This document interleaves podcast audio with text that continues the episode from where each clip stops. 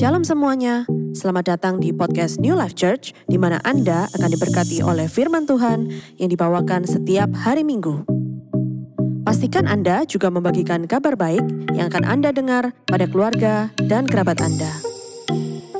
Enjoy the podcast, Tuhan Yesus memberkati. Shalom Church, mari kita terlebih dahulu kasih tepuk tangan yang paling meriah buat Tuhan kita Yesus Kristus. Come on, yang menonton dari YouTube Life Indonesia, dari First Media, mari kita kasih tepuk tangan yang terbaik buat Yesus Tuhan kita. Satu menit buat Tuhan, come on. Semua yang di rumah sama-sama katakan haleluya. Semua yang di rumah sama-sama katakan haleluya. We are always happy and grateful to celebrate Jesus untuk merayakan Tuhan Yesus setiap minggu. Haleluya. Hari ini saya begitu bangga dengan anak-anak Alive yang melayani praise and worship kita hari ini. Dan saya mau dengar sekali lagi tepuk tangan apresiasi untuk anak-anak youth, New Life Youth Alive. Tepuk tangan buat setiap leader mereka, setiap pastors, youth pastors yang memberikan hidupnya untuk anak-anak muda. Dan juga setiap yang melayani ya. Dari kamera, uh, multimedia, hospitality, dan semua yang pelayan-pelayan Tuhan yang mungkin Anda harus melayani dari rumah, para pendoa. We appreciate you, ya. We love you, church. Siapa yang diberkati dengan khotbah minggu lalu? When the lights go out. Katakan amin. Minggu ini saya akan berkhotbah dari Mazmur 126, tapi sebelumnya kita sama-sama berdoa kami bersyukur Tuhan karena Engkau selalu baik.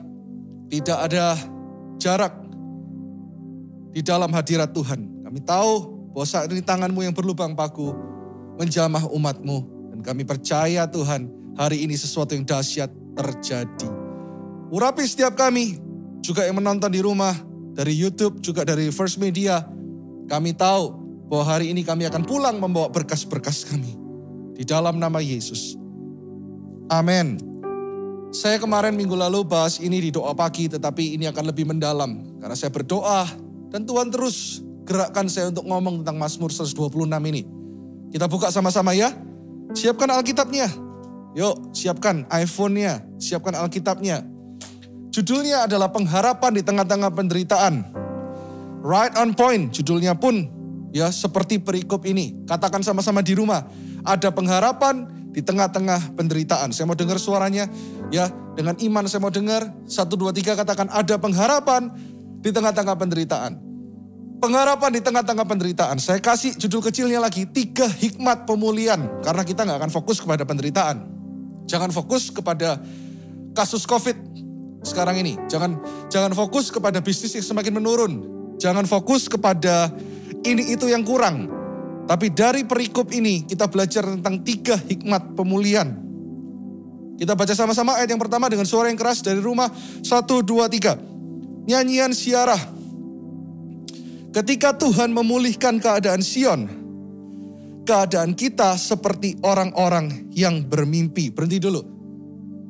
Ketika orang Israel dalam penderitaan, ini ceritanya seperti itu. Mereka balik dari pembuangan, mereka mengingat-ingat apa yang Tuhan telah lakukan di masa lampau. Hari ini, sekalipun kita semua mengalami imbasnya, setiap hari saya terima telepon, saya doakan jemaat ini, jemaat itu, saya doakan orang ini, orang itu yang jemaat ataupun bukan. Keluhan mereka sama. Kalau enggak keluarganya kena COVID, kerabatnya kena COVID, staff-staffnya kena COVID. Atau yang kedua, yang keluar adalah keluhan. Bisnis makin menurun, omset menurun, pabrikku kok seperti ini, restoku kok seperti ini dan sebagainya. Gak apa-apa loh mengeluh, asal kita mengeluh kudus. Artinya gini, kalau kita tahu semuanya milik Tuhan, kita mengeluh bukan untuk kepentingan kita. Tapi kita mengeluh untuk supaya ketika Tuhan memulihkan, Tuhan bisa memakai kita lagi untuk menjadi berkat. Itu yang namanya keluhan kudus. Ngerti maksud saya?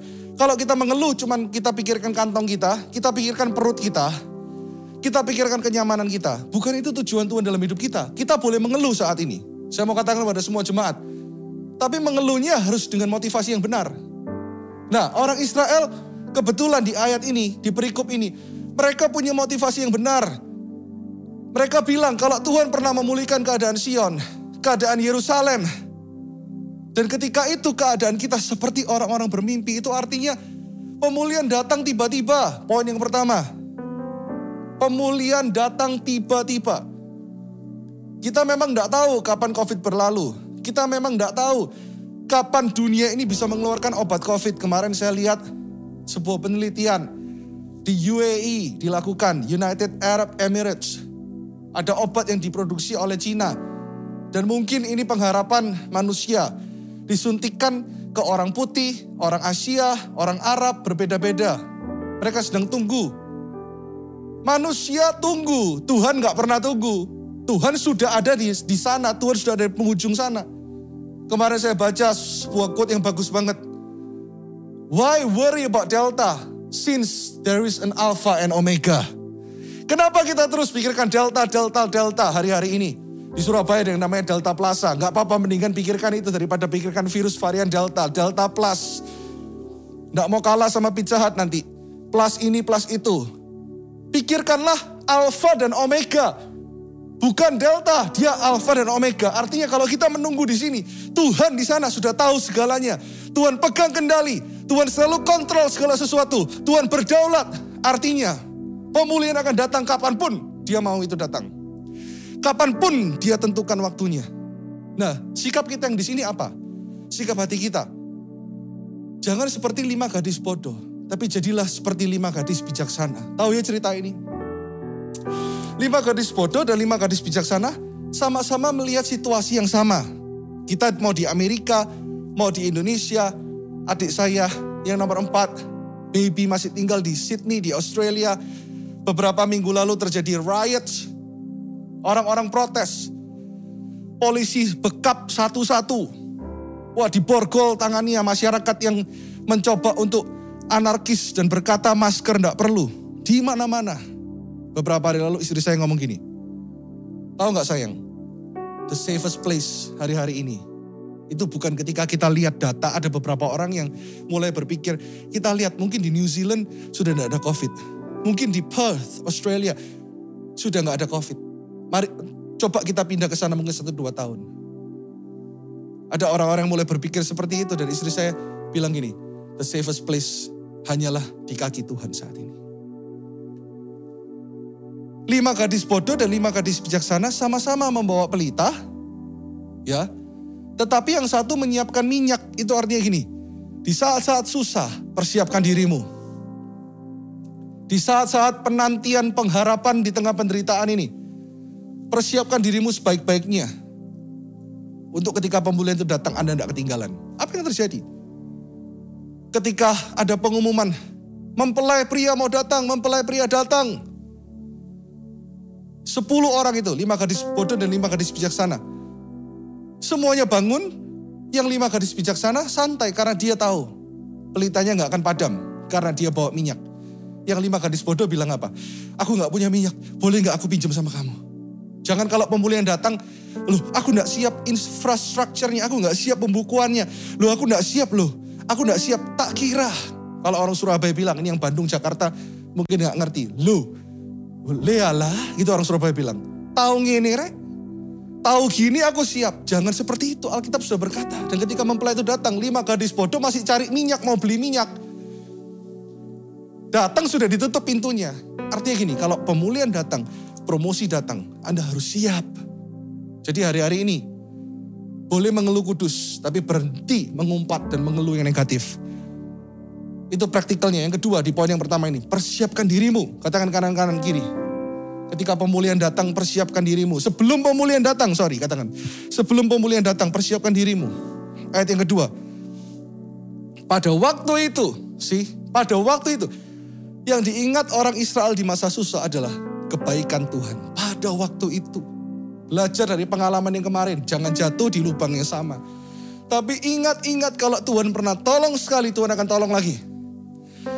Kalau Tuhan pernah pakai New Life Church untuk kesembuhan, Tuhan akan pakai lagi. Kalau Tuhan pernah memberikan revival di tengah-tengah gereja ini, revival akan terjadi lagi. Bahkan terjadi sekali lagi, sekali lagi, dan lagi, dan lagi. Jauh lebih besar, besar, dan lebih besar lagi. Seperti setiap minggu saat ini. Kita terus berdoa untuk pembangunan. Kita terus beriman untuk penyediaan Tuhan secara dana untuk menyelesaikan seluruh pembangunan kita. Gereja kita juga sedang berharap di tengah-tengah penderitaan. sedang berharap di tengah-tengah kesesakan, sedang berharap untuk provisi yang lebih penyediaan Tuhan. Tapi yang saya ingat itu adalah gini.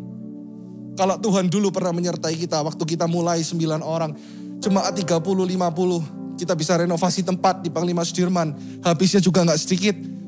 Tuhan akan melakukannya lagi. God will do it again and again and again. Seperti itulah yang diingat kebaikan Tuhan. Sekarang di poin yang kedua ini, mulut kita penuh dengan tertawa artinya apa? Mulut kita penuh dengan ucapan syukur. Seperti lagu yang berkata, ingat kasihnya, ingat kebaikannya. Ayo sekarang waktu Pastor Irwan khotbah, ingat kasihnya. Pagi ini kita bisa bangun untuk kasihnya Tuhan. Tuhan memberikan kesempatan satu hari lagi.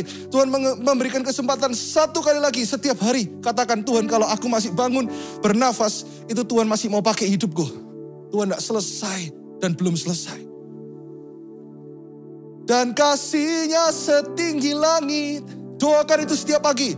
Kasih setia Allah pada kita. Yang tahu lagunya angkat kedua tangan mengatakan. Besar kasih Allah pada kita.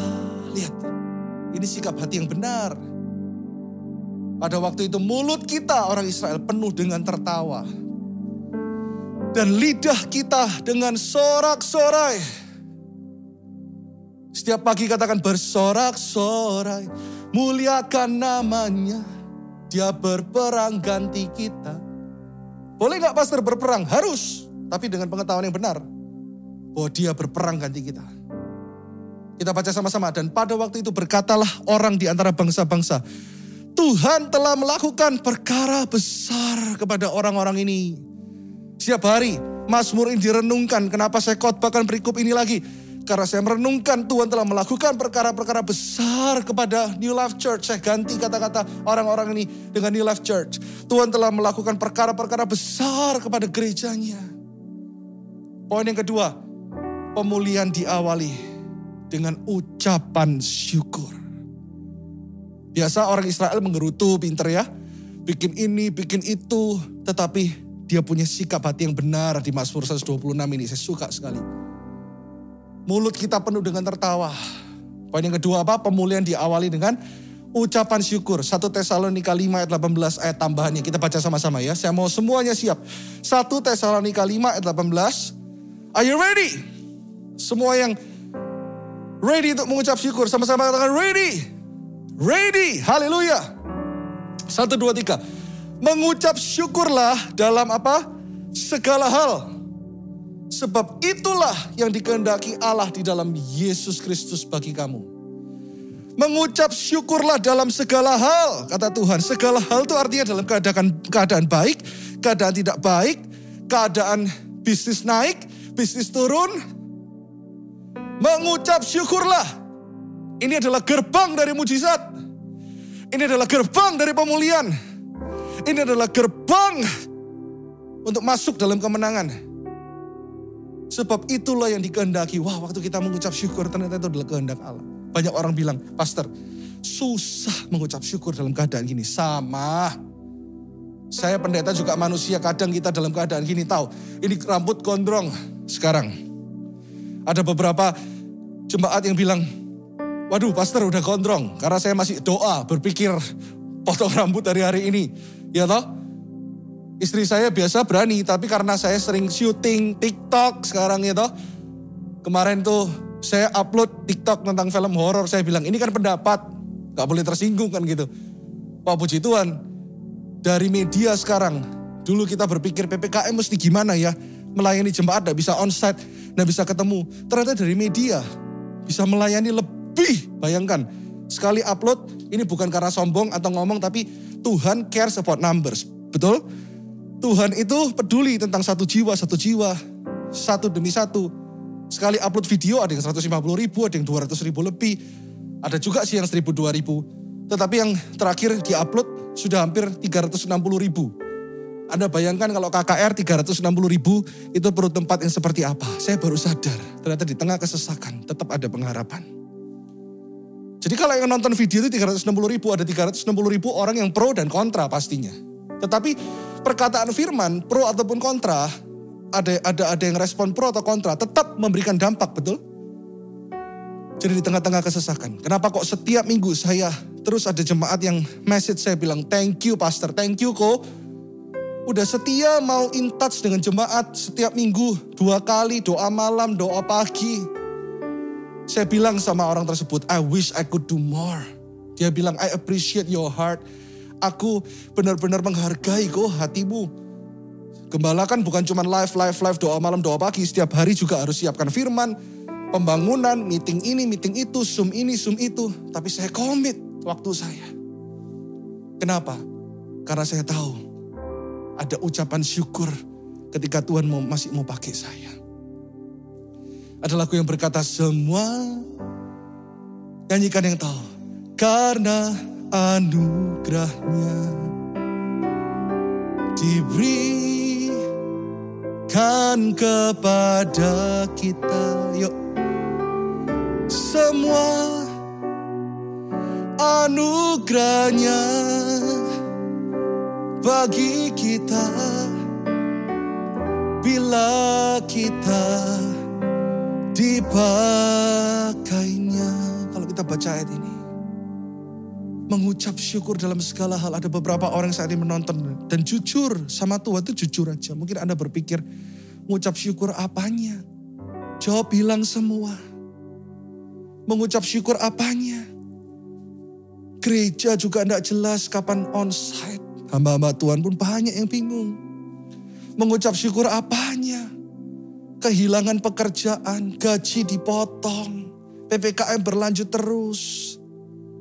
Saya mau kasih Anda alasan, satu alasan aja kenapa Anda bisa mengucap syukur ya.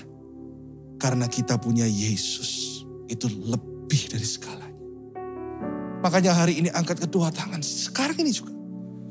Hati yang dengki, hati yang bahkan pahit akan diri sendiri, hati yang sudah kecewa. Sekali lagi katakan yuk, semua angkat kedua tangan ya. Karena anugerahnya diberikan kepada kita.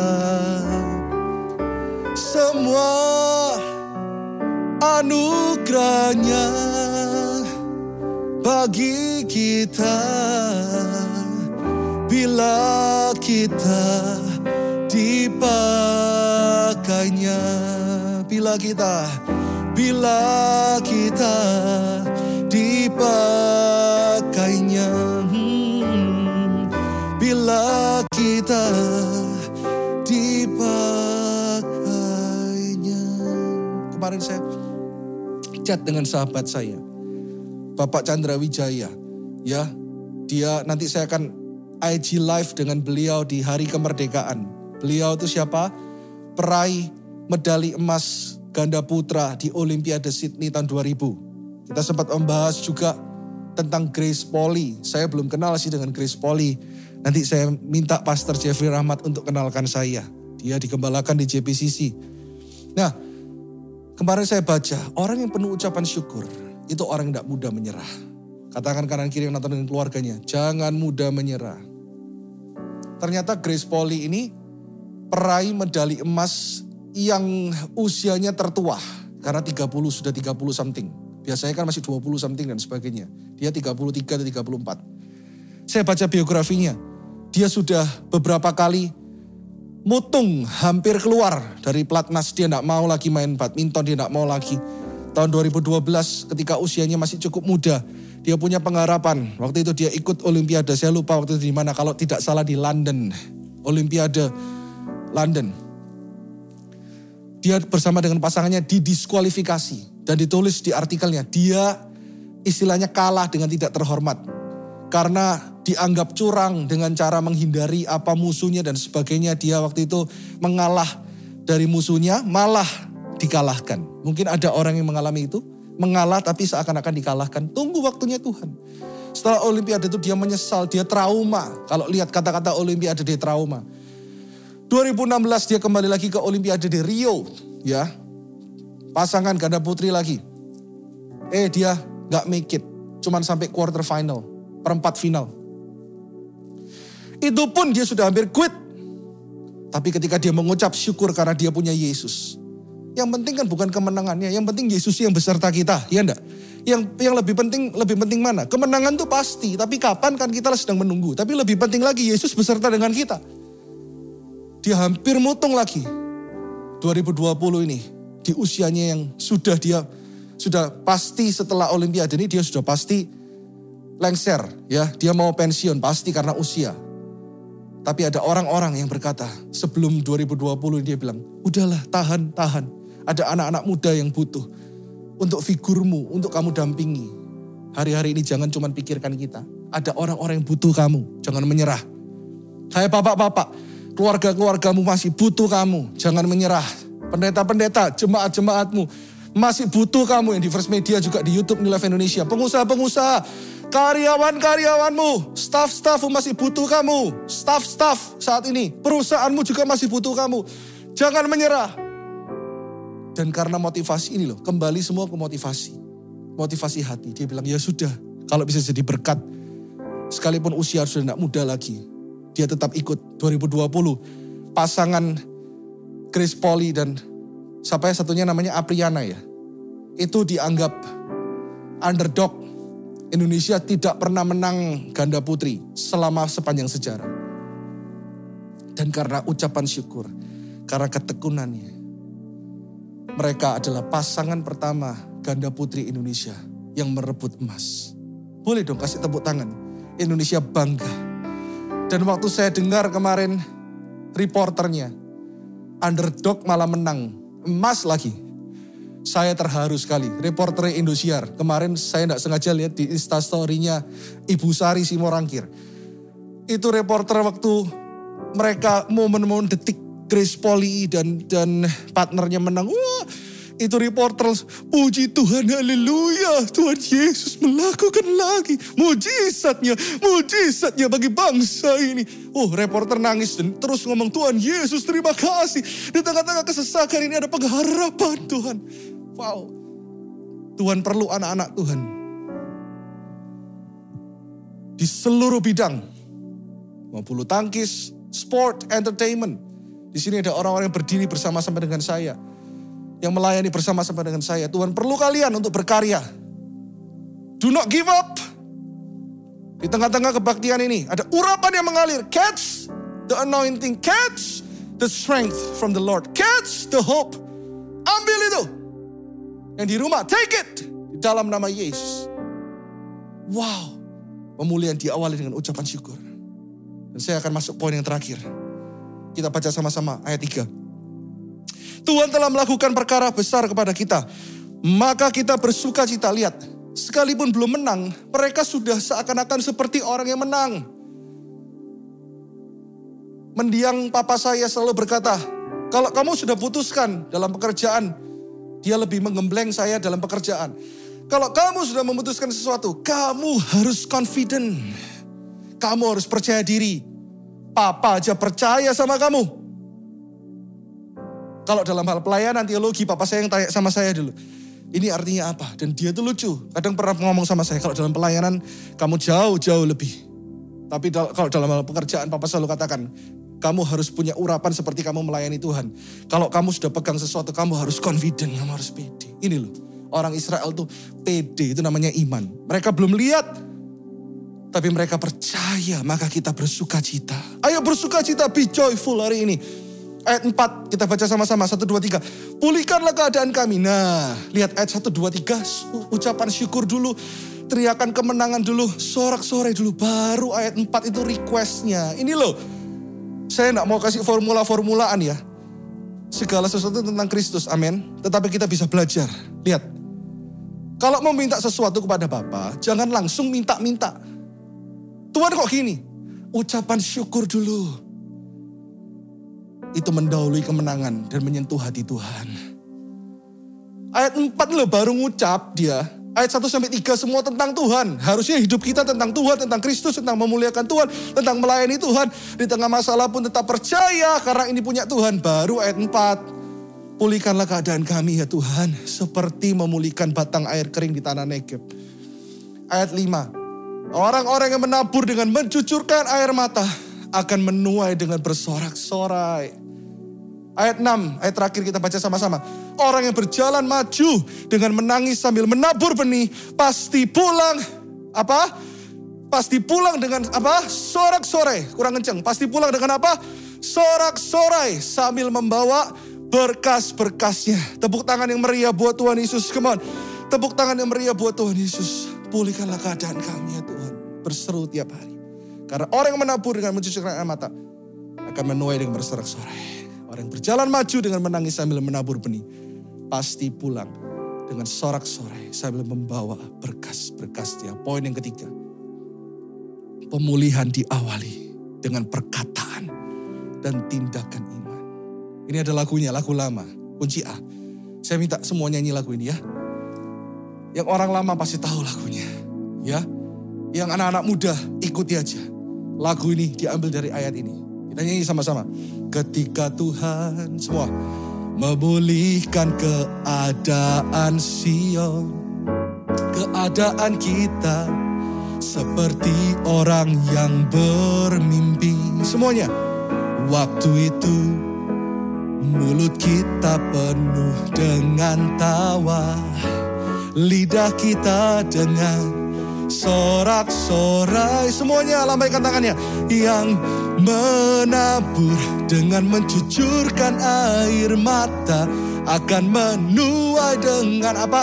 Bersorak-sorai. Amin. Yang berjalan, yang berjalan. Menangis sambil menabur benih. Pasti pulang membawa berkas. Berkasnya. Semuanya. Angkat kedua tangannya. Semuanya. Yang menabur dengan mencucurkan air mata akan menuai dengan bersorak-sorak. Sama-sama yo yang berjalan menangis sambil menabur benih pasti pulang membawa berkas. Berkasnya pasti pulang pasti pulang membawa berkas berkasnya.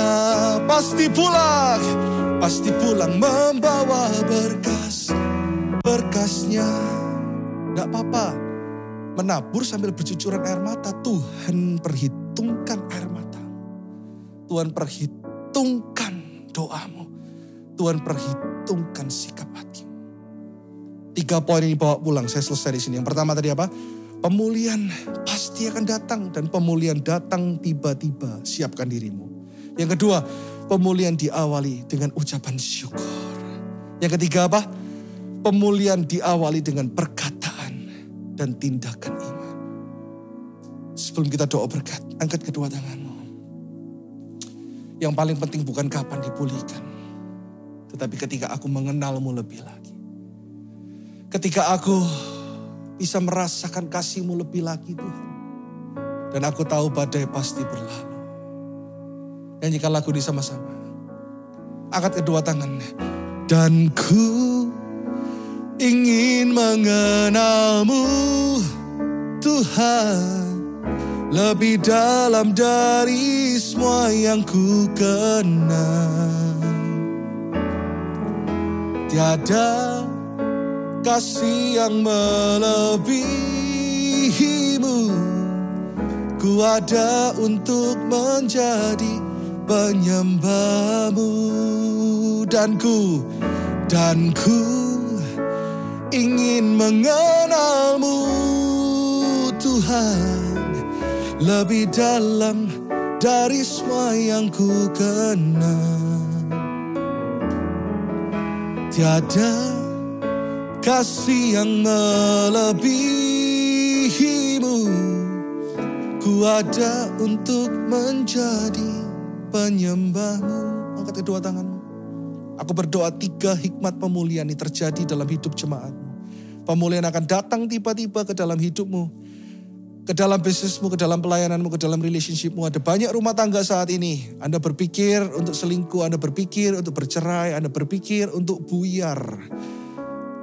Tuhan saat ini dengan kedua tangan yang berlubang paku menjamah para suami, para istri. Rumah tangga-rumah tangga dipulihkan di dalam nama Yesus. Terima itu saat ini.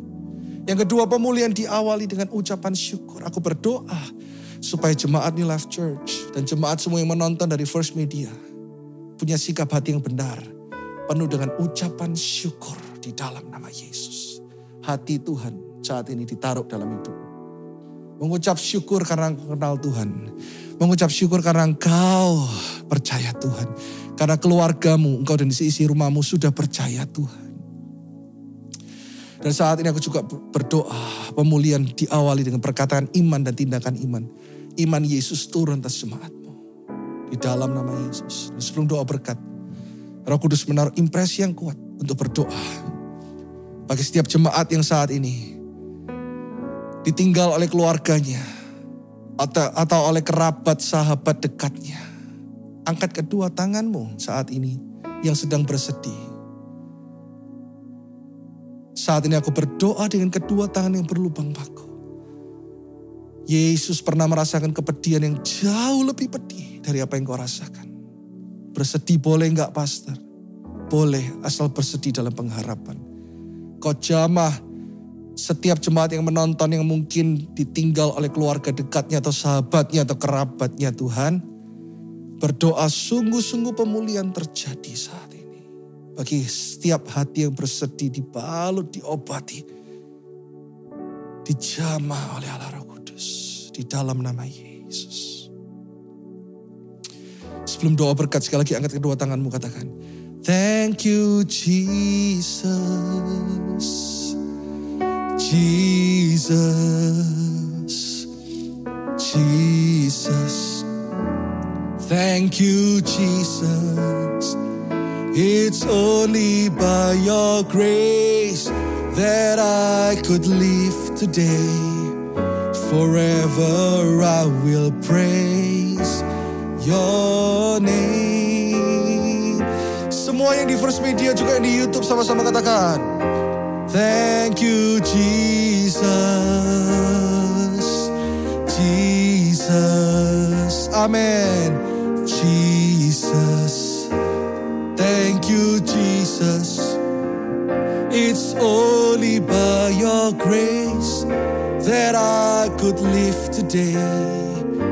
Forever I will praise your name.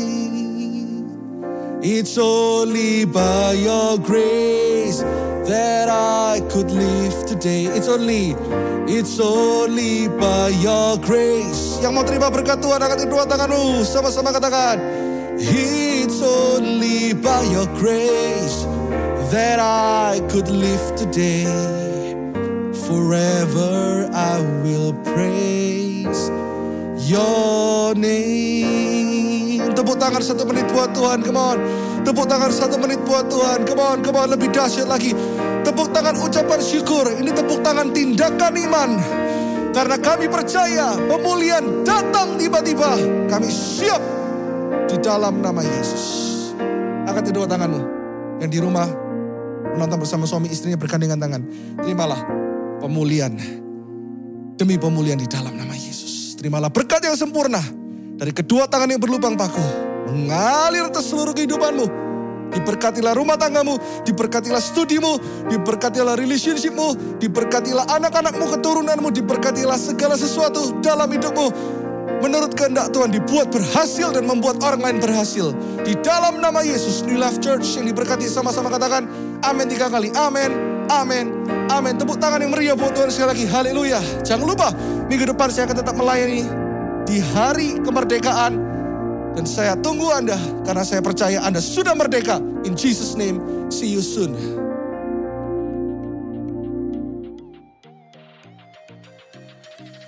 Terima kasih sudah bergabung bersama kami di podcast New Life Church. Apabila Anda membutuhkan informasi, Anda dapat menghubungi kami melalui Instagram atau call center. Have a nice day and God bless you.